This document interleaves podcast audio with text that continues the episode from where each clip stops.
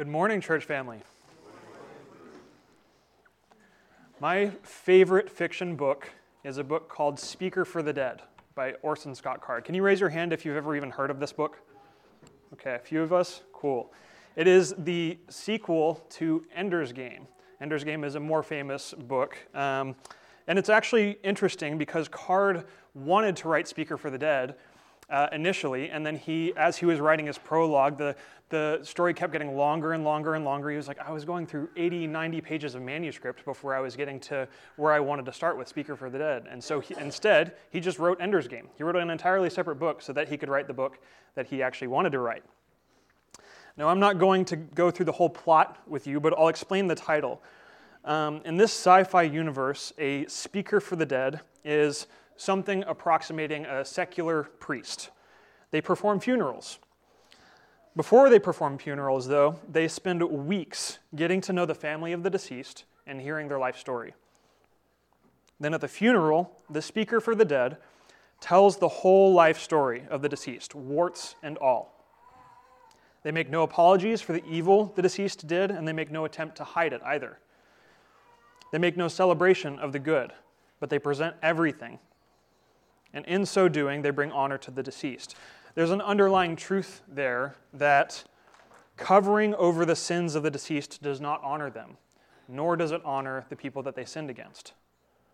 So today, I am a speaker for the dead. Today, we'll cover both Genesis 35 and 36, so pray for my brevity. These chapters mark the end of the narrator's concern with Jacob's generation. After these chapters, the narrative is carried forward by Jacob's sons. Now, Jacob will still appear in the narrative going forward, but he's no longer the focus of the story. So today, we'll look upon how the narrator decides to end both Jacob and Esau's stories, as it were. And I will get the opportunity to speak their deaths, to present their lives and stories fully. So, as we reflect on the lives of these two men, I think the main thing I want us to walk away with is, is this idea that pain and sin are inevitably a part of God's plan. The legacy of Jacob and Esau is meant to teach us that pain and sin are a part of God's plan. These chapters wrap up a lot of loose ends in the narrative of Jacob thus far, and it gives us a thematic sort of ending to Jacob's transformative exile. So let's now turn to the text and see what God's word has for us. Let's read chapter, chapter 35, verses 1 through 8. God said to Jacob, Arise, go up to Bethel, and dwell there. Make an altar there to the God who appeared to you when you fled from your brother Esau. So Jacob said to his household and to all who were with him, Put away the foreign gods that are among you, and purify yourselves, and change your garments. Then let us arise and go up to Bethel, so that I may make there an altar to the God who answers me in the day of my distress and who has been with me wherever I have gone. So they gave to Jacob all the foreign gods that they had, and the rings were in their ear, and the rings that were in their ears. Jacob hid them under the terebinth tree that was near Shechem. And as they journeyed, a terror from God fell upon the cities that were around them, so that they did not pursue the sons of Jacob. And Jacob came to Luz, that is Bethel, which is in the land of Canaan he and all the people who were with him. And there he built an altar and called the place El Bethel, because God, there God had revealed himself to him when he fled from his brother. And Deborah, Rebekah's nurse, died, and she was buried under an oak below Bethel. So he called its name Allon Bachuth. The chapter begins with a bit of a travelogue. All of chapter 35 is essentially the story of how Jacob is returning home after his t- long 20 year exile. He's already reconciled with Esau, and now he's coming home to the promised land. So, this chapter is all about that journey. God speaks to him and tells him to go to Bethel. If you don't remember Bethel, it's all right. We uh, covered it back in Genesis 28. So, that was, uh, John preached that on October 9th. So, it's been a minute since we were at Bethel. It was where Jacob fled to after leaving Isaac, Rebekah, and Esau behind. He went to a hill outside of a city named Luz and rested there. And when he was resting, he fell asleep, And God came to him in a dream, and God reiterated the promise of the patriarchs to Jacob. He told him that he would give him the promised land and make his descendants a great nation. And through Jacob, all the families of the earth will be blessed. And God says to him in this dream, Behold, I am with you and will keep you wherever you go, and will bring you back to this land, for I will not leave you until I have done what I have promised you. Wow. So Jacob had this crazy dream, woke up and said, Wow, God's presence is here. I'm going to name this place Bethel, which means house of God in Hebrew. This, this place is where God dwells. Then, after he set up a pillar there, he makes a vow and says, If God keeps his word, if he stays with me wherever I go, then this Lord will be my God. He lays claim to him. He says, This is who I'm going to serve, if God is a God of his word. Then Jacob left from Bethel to Paddan Aram, the land of Laban. And in his exile, Jacob served and was abused by Laban. He fearfully reconciled with Esau. He wrestled with the living God, and he raised a family full of passionate and dramatic sinners. Now, God calls upon Jacob to return from exile, re enter the promised land, and go back to Bethel, just as God said he would back in 28. And Jacob realizes this. If you look at verse 3, Jacob says that God answers him in the day of his distress and has been with Jacob wherever he's gone. Jacob says, God kept his vow to me. It's time for me to keep mine to him. He's going to lay claim to God as his God. He's going to elevate him to the proper place in his life. And how does he do this? Verses 2 through 4. Jacob calls his whole family together and says, All of your idols, your foreign gods, we're ridding ourselves of them. We are going to be Yahweh's people and no one else's. See, it seems like some of Jacob's family was still polytheistic. If you remember back when they were escaping from Laban, Rachel stole some of her father's idols. So now Jacob is rectifying the situation. He's tossing out all in his life that might take God's place. Verse 4 So they gave to Jacob all the foreign gods that they had and the rings that were in their ears. Jacob hid them under the terebinth tree that was near Shechem. Jacob buries the idols. Notice that. He buries them. He doesn't grind them to dust or burn them like we see elsewhere in the scriptures. He buries them. And he buries the idols at a terebinth tree. A terebinth tree is a huge desert tree. It stands alone, it doesn't stand in a forest. It looks a little bit like a willow tree, but it's less droopy. Um, and we can picture Jacob digging in the dirt around this lone tree in the desert, burying the foreign gods that were carved from wood. He puts these wooden gods back where they came from. Genesis is funny about foreign gods and idols. Like, what kind of gods can be stolen from their owners, hidden from their owners, and then buried under a tree, right? I think that there is some profound symbolism, typology, and imagery going on here. I think that Jacob, in this act of repentance and his return to Bethel, completes the narrative arc that all of humankind is going through in the story of Scripture. So think of it Adam and Eve in the garden take the fruit from the tree, and in so doing, say, I'm going to choose right and wrong for myself. I'm going to take God's place in my life. I see the fruit and I take it for myself, right? Then they are cast out of the garden and into a land to be abused, to have strife, and for brother to raise a fist against his brother. Jacob sees the blessing of his father and he takes it to be cast out into a land to be abused to have strife, and for brother to rise against brother. Jacob, in his exile, retreads much of the first few chapters of Genesis. His stories play out a little bit differently, but the imagery is there. Esau rose against Jacob like Cain did against Abel. Of course, Jacob survives that encounter. Um, and then we also have Jacob's daughter, who was taken and abused, just like the Nephilim took and abused the daughters of men. Bethel and Eden were both places where God's presence dwelled with his people personally and powerfully. They were both even hills in the narrative of Genesis. They, they, they go up to Eden and up to Bethel. The people were there left and went out to a land where they did evil and where evil was done against them, where women were violated by monsters and a brother raised a fist against his brother. And at Eden, a, cho- a choice to take from a tree cast them out. And at Bethel, a choice to give to a tree brought them back. Yet they're both places that hold a promise for the future, a future place that God will dwell with his people. We're to be redeemed, reconciled, brought back into the presence of God, brought into a new Eden.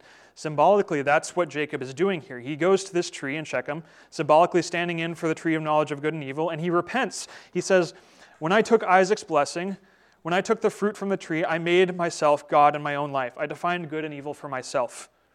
I will do so no longer. I repent, I return my gods to the tree, and I walk now into Bethel, the presence of God. Wow. We'll see more Eden imagery in the following sections that confirm this parallel as well. See, God's plan has incorporated pain and sin as a part of it. This journey has transformed Jacob into a repentant believer in the God who stays with him.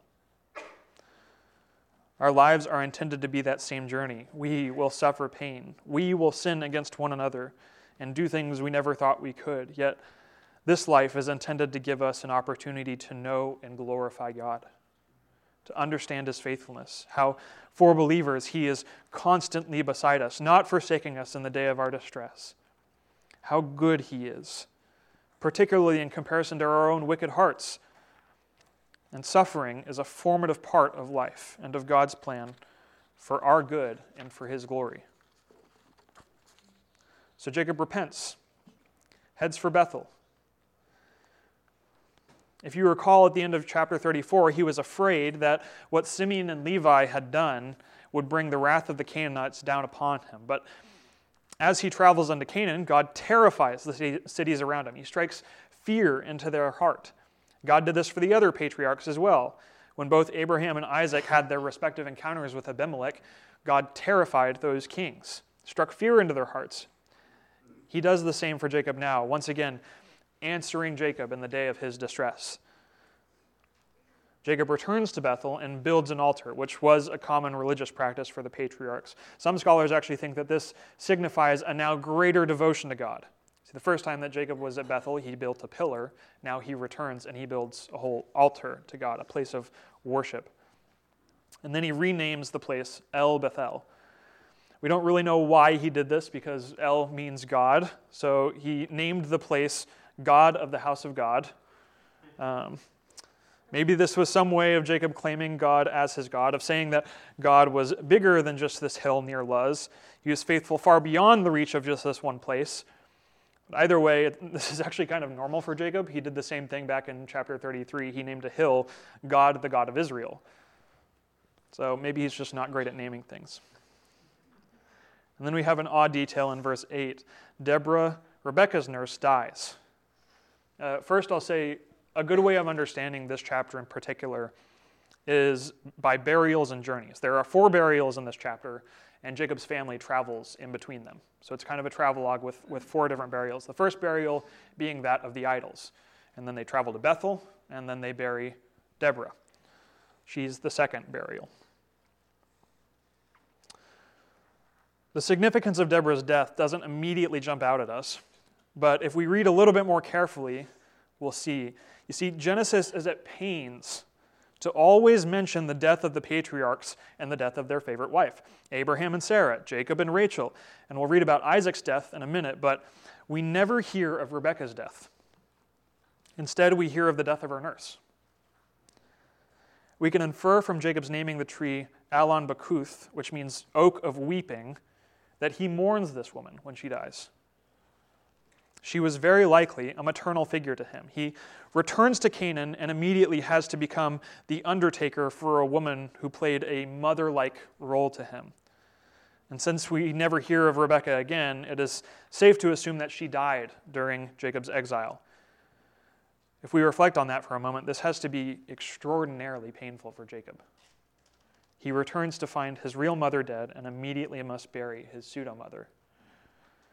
The punishment for Rebekah's deception was that she was never to see her son alive again. Yet, God works through pain and sin, and He works to a greater ending than we can imagine. And we see this for Jacob in the following section. God upholds and restates his promise to Jacob. Let's read the next section, verses 9 through 15. God appeared to Jacob again when he came from Paddan Aram and blessed him. And God said to him, Your name is Jacob. No longer shall your name be called Jacob, but Israel shall be your name. So he called his name Israel. And God said to him, I am God Almighty. Be fruitful and multiply. A nation and a company of nations shall come from you, and kings shall come from your own body. The land that I gave to Abraham and Isaac I will give to you, and I will give the land to your offspring after you. Then God went up from him in the place where he had spoken with him, and Jacob set up a pillar in the place where he had, where he had spoken with him, a pillar of stone. He poured out a drink offering on it and poured oil on it. So Jacob called the name of the place where God had spoken with him Bethel. Now, essentially, here he summarizes the results of Jacob's exile and to some degree, all of his interaction with humans in Genesis this, thus far. It's actually weird. This is an amalgamation of all the things that he's commanded or promised to people so far in Genesis. He begins, I am God Almighty, El Shaddai. That's how he introduced himself to Abraham. He commands him to be fruitful and multiply. and that may strike you as odd initially because Jacob currently has 11 sons. So it's like, how much more fruitful can I be? How much more multiplication can there be? Uh, but we have to remember the narrator is using Eden imagery now. And it is the same command that God gave to Adam and Eve in Genesis 1. Bethel is a new Eden, it is a place of God's presence, just as Eden was. He names him Israel once more, and he repromises him a dynasty of kings that will be his descendants as well as many, as well as many nations. He repromises the land that was promised to the other patriarchs, and he, Jacob na- renames the place, Bethel, once more. The repetition of this section is a point of particular interest. Nearly everything that is said here has been said in Genesis so far, both from God and from Jacob. And I think it's really to present, really to drive home this point that God is working and has been working out these exact promises through the pain and sin in the life of Jacob. This is a reconfirmation at the end of the story. At the climax, God pledges once again to be faithful to his people. God is exceptionally gracious in this reminder, actually. I don't know about you, but I'm so quick to forget God. I'm so quick to forget the depth and beauty of his gospel and his glory. He is kind in reminding us of his goodness. He is so kind to us because we have no right to forget something that important about the God of the universe. We have no right to let it slip from our minds, yet He is patient, reminding us time and again. He is slow to anger. And this section really shows the way that God descends to us, that He stoops down to meet us at our level because we are so wholly incapable of rising to His. He's glad to do it. It delights his heart to humble himself to greet us and to remind us and to teach us. Take joy in that, brothers and sisters. We have a God who is overjoyed to meet us on our terms, to condescend and be among us. We just sang about this. O come, O come, Emmanuel, God with us. He was so pleased to do this that he took on flesh and dwelt with us as Jesus Christ. He was so pleased to reside with his people, that he didn't consider his glorious heavenly position a thing to be clung to, but instead he took on the form of a servant. He approaches us with a heart that is gentle and lowly.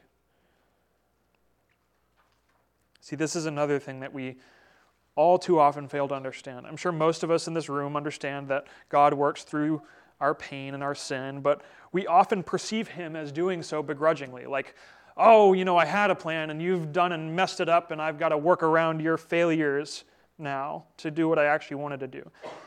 This is a failure to understand the heart of God. He's delighted to work through our pain and our sin for His glory.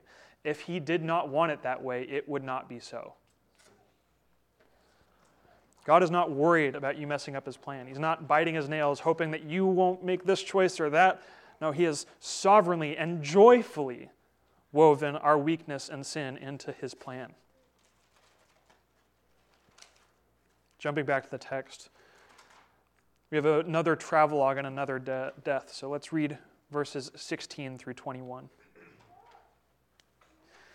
Then they journeyed from Bethel. When they were still some distance from Ephrath, Rachel went into labor, and she had a hard labor. And when her labor was at its hardest, the midwife said to her, Do not fear, for you have another son. And as her soul was departing, for she was dying, she called his name Ben Oni, but his father called him Benjamin. So Rachel died, and she was buried on the way to Ephrath, that is Bethlehem. And Jacob set up a pillar over her tomb. It is a pillar of Rachel's tomb, which is there to this day. Israel journeyed on and pitched his tent beyond the Tower of Eder. The tragedy of Jacob's return to Canaan continues. He loses his favorite wife to the birth of his final son. Can you imagine the pain of this journey? Jacob buries a mother figure in his life, then has to bury his cherished wife, the one that he loves.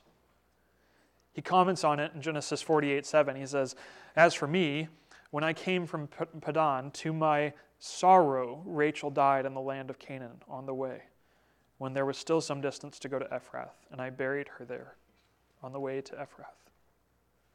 This is a hard season for Jacob.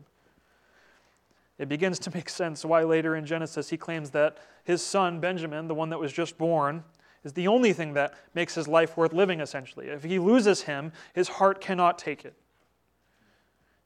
Interestingly, Benjamin is the only son to be named by his father rather than his mother. Rachel tries to name him Ben Oni, which means son of my sorrow, but Jacob names him Ben Yamin, which means son of my right, the right being where the favored person sits, so son of my favorite. It's a final testament to Jacob's continuing sin of favoritism towards Rachel and now to her progeny. Ultimately, I think the theme of God working through the pain and sin in Jacob's life continues here. Benjamin plays an important role in the following chapters and seemingly sustains God's or seemingly sustains Jacob's joy in his old age. God gives blessings and hardships, and he works powerfully through both. I also think that Rachel's giving birth right after they leave Bethel is, again, more Eden imagery. Rachel suffers the curse of Eve both the pain of childbirth and death, revealing that while approaching Bethel was a step in the right direction in God's grand plan, the curse is still upon humankind. But again, God is delighted to work through the pain of our lives and to bring about something greater.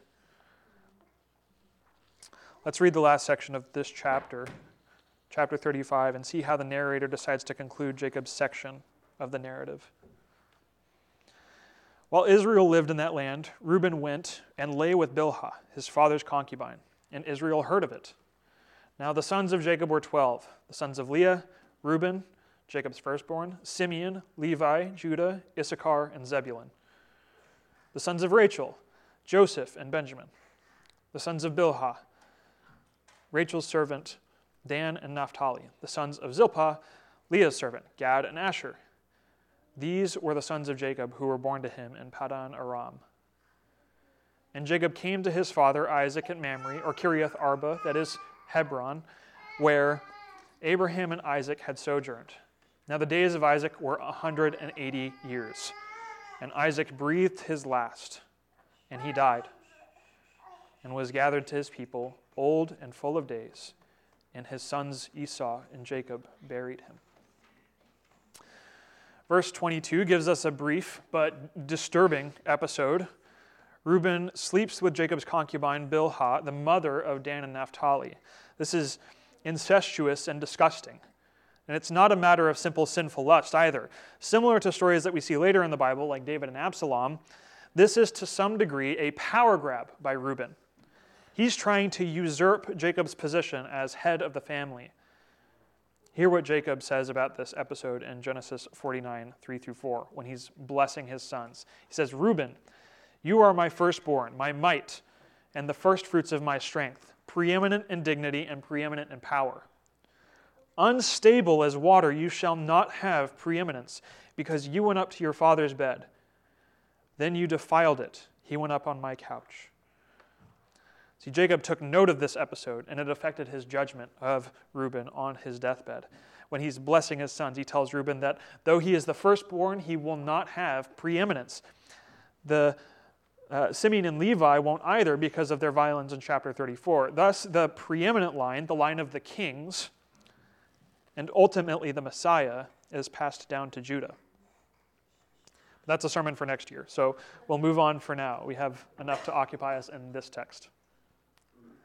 After Reuben's sin, we have a list of Jacob's 12 sons, arranged not chronologically, not by their birth order, but by their mothers. This is Jacob's legacy. And as we draw to a close of his focus, uh, as the narrator draws to a close of his focus on, the, on, this, uh, on this narrative of Jacob's life, this is what he's left behind a horde of wild, passionate, and sinful men who, will shape, who God will shape and form into a nation of his people.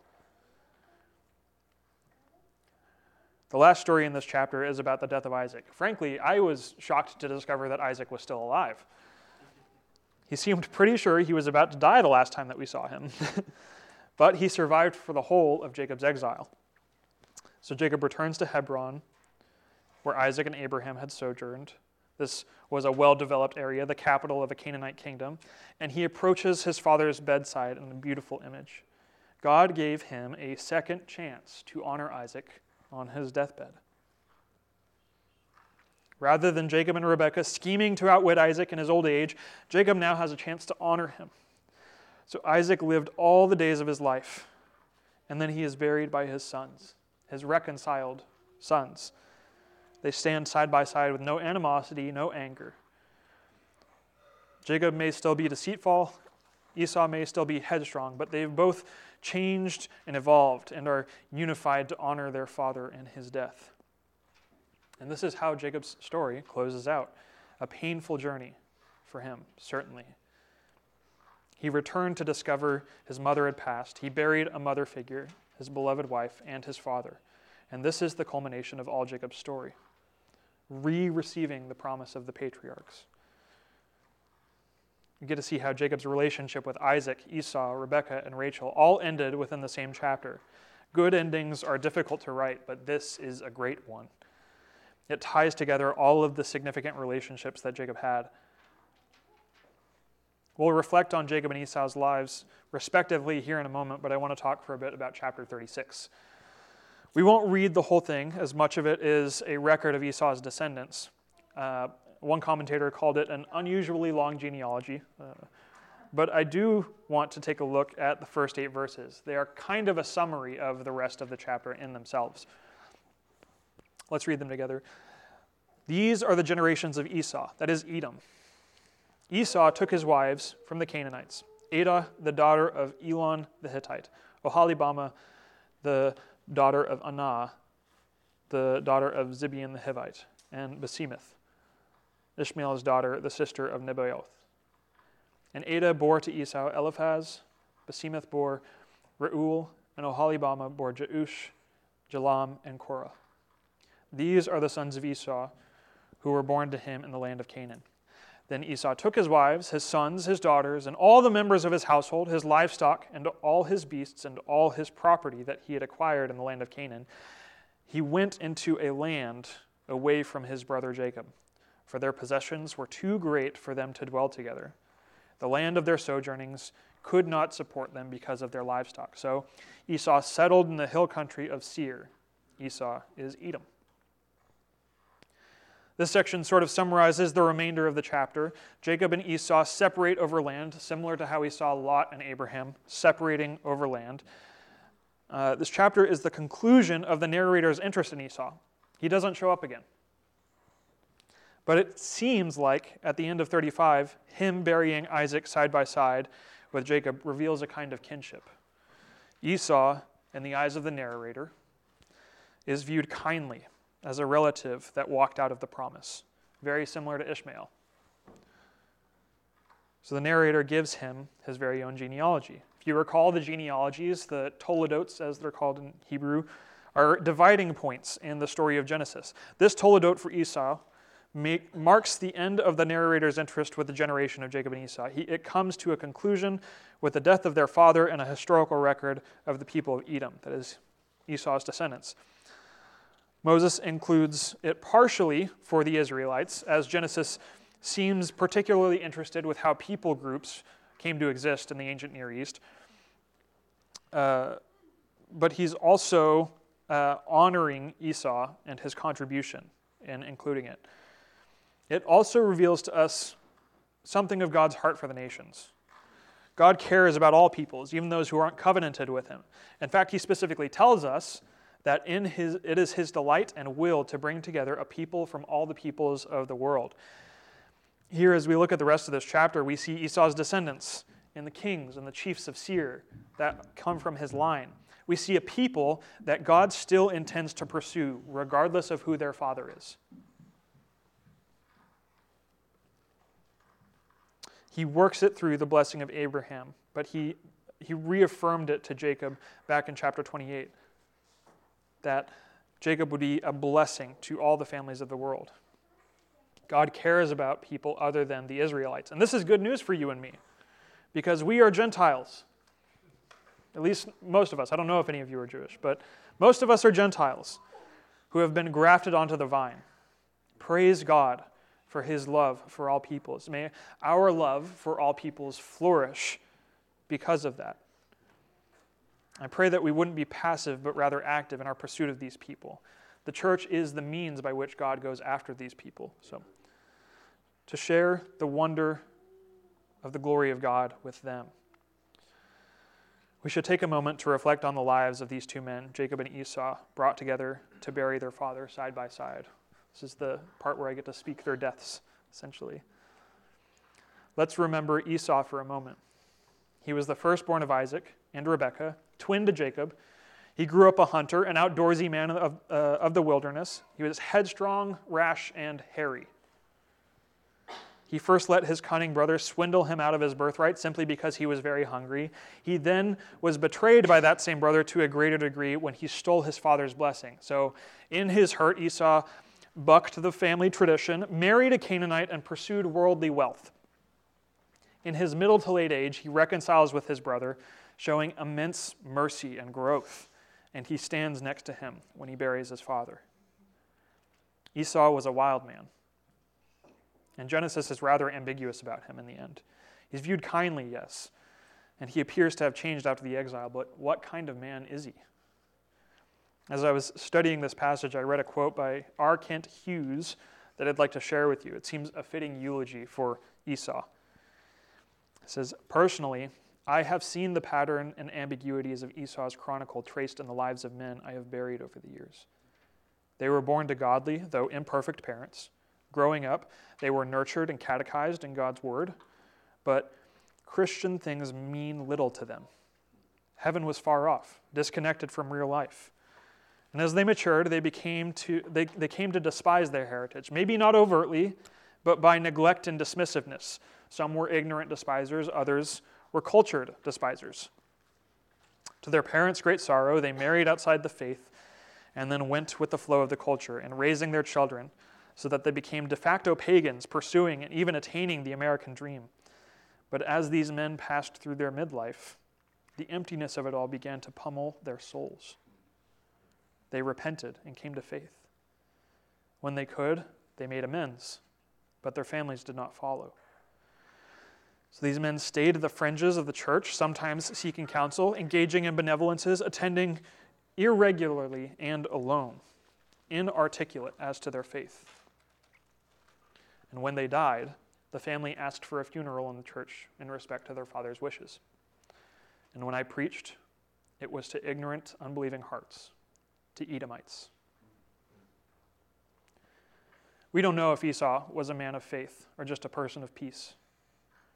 His mistakes can be learned from, though. He was rash and ignorant in his behavior, both with regard to the blessing and with regard to his marriage.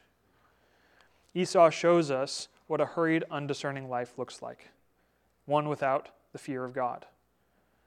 If I can impress anything upon you from Esau's life, it's this your relationship with God matters today. If spiritual things seem unimportant or distant to you, pause. Stop your work. Stop what you're doing. Stop your distractions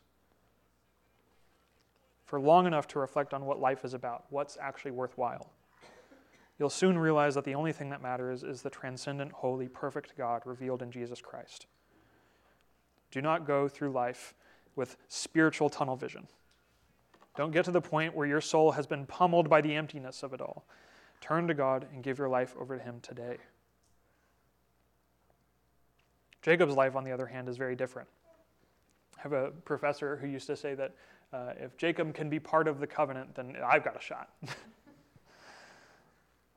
if he can be a follower of God, then my odds have improved. He's a man of deceit, of cowardice. Have you noticed how often Jacob is afraid in his story? He flees Esau, he flees Laban. He's terrified to confront Esau again. And even last chapter, he rebuked his sons, not for their unrighteousness, but because what they did was going to bring wrath upon him. He was fearful. Jacob is a coward, but he's a coward who wrestled with God. How like us. We're fearful people. I get anxious when I have an upcoming test or when I'm driving on the highway, much less when my life is threatened like Jacob's was. Jacob's story can, to some degree, give us assurance that even people like him are chosen. Even people like us are chosen. He's a man of faith and faithlessness, like Isaac before him and like Abraham before him. And we're no different. We believe, and yet daily we forget God and his sovereignty. We distrust his goodness. We fail to give him the glory he deserves. But for the Christian, for the people of God, when God says, return to Bethel, we obey. When God calls us home, we obey. That's the grand arc of Jacob's life.